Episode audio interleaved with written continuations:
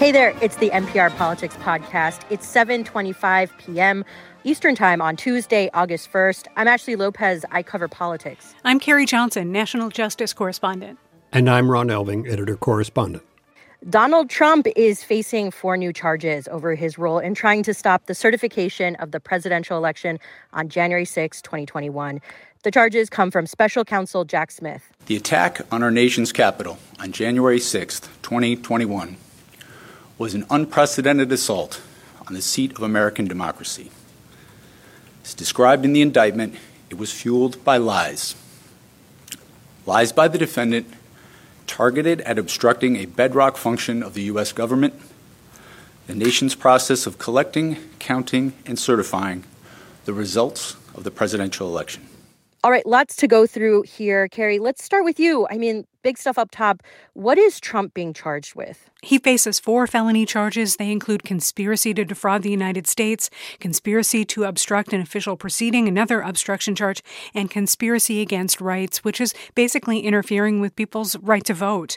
Um, but really, at its core, the Cliff Notes version of this is that uh, the special counsel says Donald Trump knew he lost the 2020 presidential election, but he kept lying about it. And he created this atmosphere of fear and chaos. And then he exploited violence at the Capitol on January 6 to try to delay the certification, including leaning on his own Vice President Mike Pence. Yeah, I'm four different charges here. And to be very clear, I mean, these are totally new and separate from the withholding classified documents case that we've also been hearing a lot about, right? Totally separate. This one is in Washington, D.C. The classified documents case uh, revolves around uh, Trump's resort Mar a Lago in Florida. Donald Trump is not only the first former president to be charged by a government he once led, he's now been charged twice by the government he once led. And Ron, I feel like this is something we say a lot, but it's true now as it's ever been, right? This is history.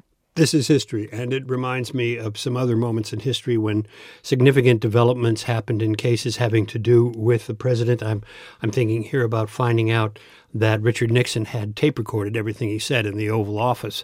Uh, that was a jaw dropping moment in the Watergate hearings, and everything that happened in those hearings came from that.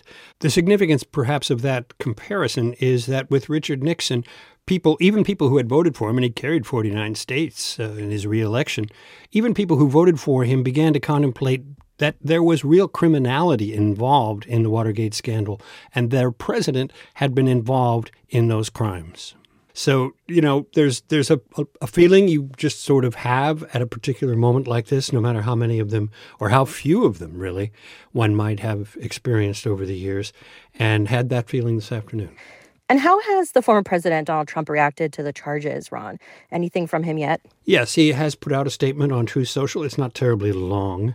Uh, he let me just go ahead and quote it. I hear that deranged Jack Smith, which is a term he has been using for the special counsel, I hear that deranged Jack Smith, in order to interfere with the presidential election of 2024, will be putting out yet another fake indictment of your favorite president, comma, me.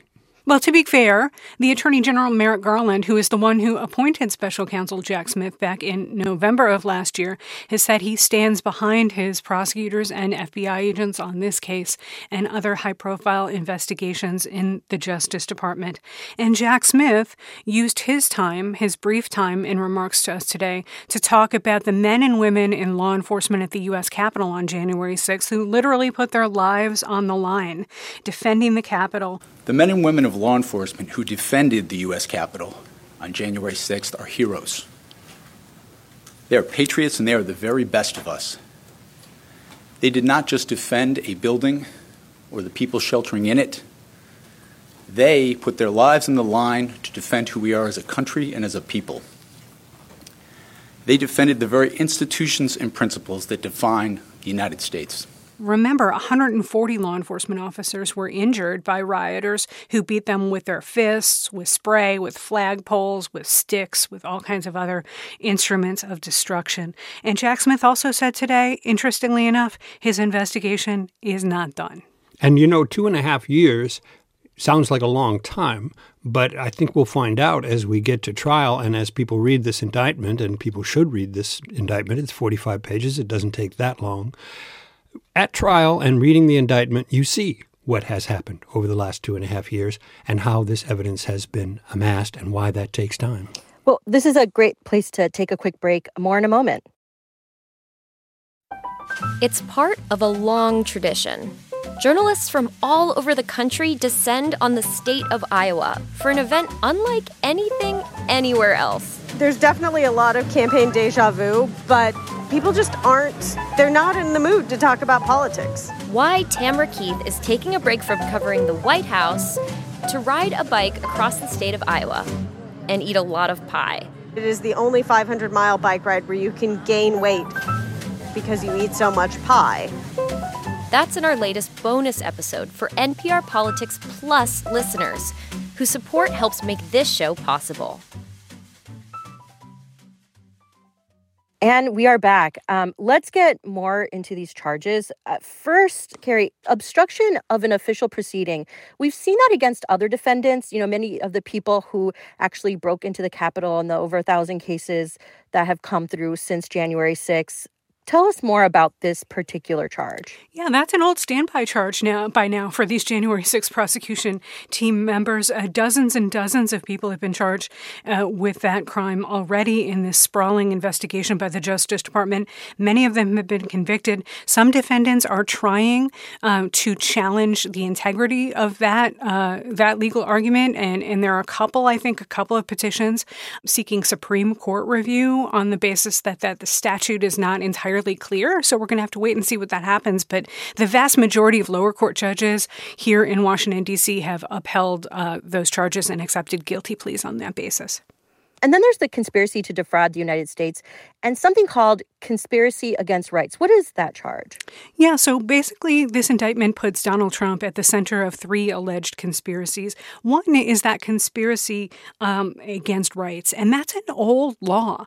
That's a post Civil War Reconstruction era law that has been used to uh, prosecute people who have tampered with the voting rights of others. And that's the central allegation in this case, right? That um, the former president and perhaps some co conspirators um, had advanced this bogus theory about election fraud to try to cling to power and stay in the White House. And that uh, as a result, some people were putting forward uh, slates of fake electors in seven swing states to try to replace the legitimate electors. And that was basically tampering with other people's voting rights. The right to vote involves both the right to go to a polling place and cast one's legal vote, and also the right to have it count the right to have it properly recorded and counted towards the final result. And that was clearly what was being subverted by this plot. The other thing that really struck me was that, you know, uh, the former president and several of his actions and inactions are chronicled in this indictment on the day of January 6th. You know, the, the attempts by other people in the White House to try to get him to quell the riot, to speak out, and Trump's refusal for, for a long time to do that. We heard all about that, of course, in the Congressional January 6th committee, but it, it makes an emergence here in these criminal charges, too. Carrie, when is Trump expected to appear in court? And I wonder if we know anything about the judge in this case. Donald Trump has been summoned to appear in federal court here in Washington, which, by the way, is just down the street from the U.S. Capitol on August 3rd at 4 p.m. in front of a magistrate judge. The way this court works is that uh, a person could Zoom in, do a Zoom hearing, um, but it remains to be seen whether the former president will want to show up in person and make a splash in the courthouse. And then uh, moving forward, this case has been assigned to a judge named Tanya Chutkan. She was appointed to the bench by former President Obama.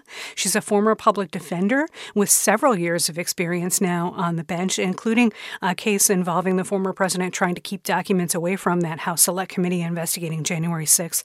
She's also got a reputation as a tough sentencer in these January 6 cases. In fact, Ashley, I saw her in the atrium of the courthouse earlier today, walking quite serenely. There was no hint at all that she would be the one to wind up with this historic case. There is literally a lottery that is held. It's done electronically now, but it used to be done with a, a mechanical wheel with cards in it to determine which of the eligible and available judges uh, in this particular jurisdiction should be assigned. That's how she got the case. I, I do want to talk about Carrie about six co-conspirators who are mentioned in this indictment, but they're not named. They're like named co-conspirator number one, two, that sort of thing. What do you make of that?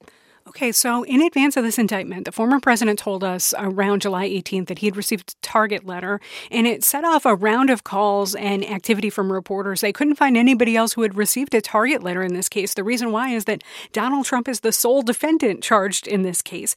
But uh, six people are mentioned as alleged co conspirators. They're described as attorneys who knowingly spread false claims about the election, other attorneys who helped uh, architect that bogus uh, fake elector theory a, a, Justice Department official in the Trump Justice Department who was trying to use his authority there to open sham uh, investigations of, of fake election crimes.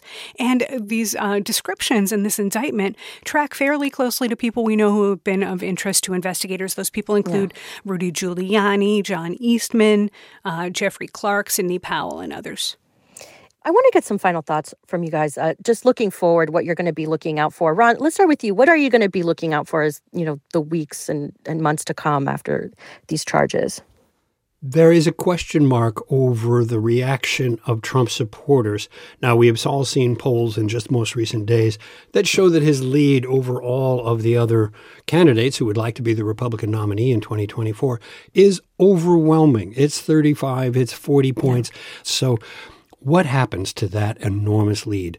You do have to say that only a little more than half of the Republicans say they've already decided to vote for Donald Trump for the nomination in 2024. Do the others begin to feel more restive? Do some of the half of the party that wants Donald Trump start to ask questions about whether or not he would be the strongest candidate in 2024? We'll be watching that very carefully. Yeah. One of the things that I, have kept hearing from, uh, you know, people I run into at the grocery store or lawyers I see around town um, is, you know, uh, the Justice Department has prosecuted over a, a, thousand people in connection with the riot on January 6th. But the highest ranking until today, people who have been charged with other crimes like seditious conspiracy, were leaders of the uh, Proud Boys and the Oath Keepers. And so today is a day when uh, Donald Trump, the alleged mastermind uh, of this bogus election fraud theory is actually facing four felony charges voted on by a Washington, D.C. grand jury. And one of the things we've been hearing from the Attorney General Merrick Garland and Special Counsel Jack Smith is that no person is above the law. And I'm going to be watching to see um, how this court system in D.C., which has handled so many hundreds of cases involving rioters already, handles the case involving a former president who's running for reelection and leading in the polls in the Republican Party right now. Lots to watch out for. All right, let's leave it there for today. And before we go, just a huge thank you to everyone who listens and who supports us either by supporting NPR Politics Plus or your local NPR news station. We simply would not be able to cover news like this without you. And if you are in a place to support us directly, you can do it at plus.npr.org/politics. It'll get you a little behind the scenes content a few times a month and episodes without sponsor messages. We are so grateful for your support. I'm Ashley Lopez. I cover politics. I'm Carrie Johnson. I cover the Justice Department. And I'm Ron Elving, editor correspondent. Thank you for listening to the NPR Politics Podcast.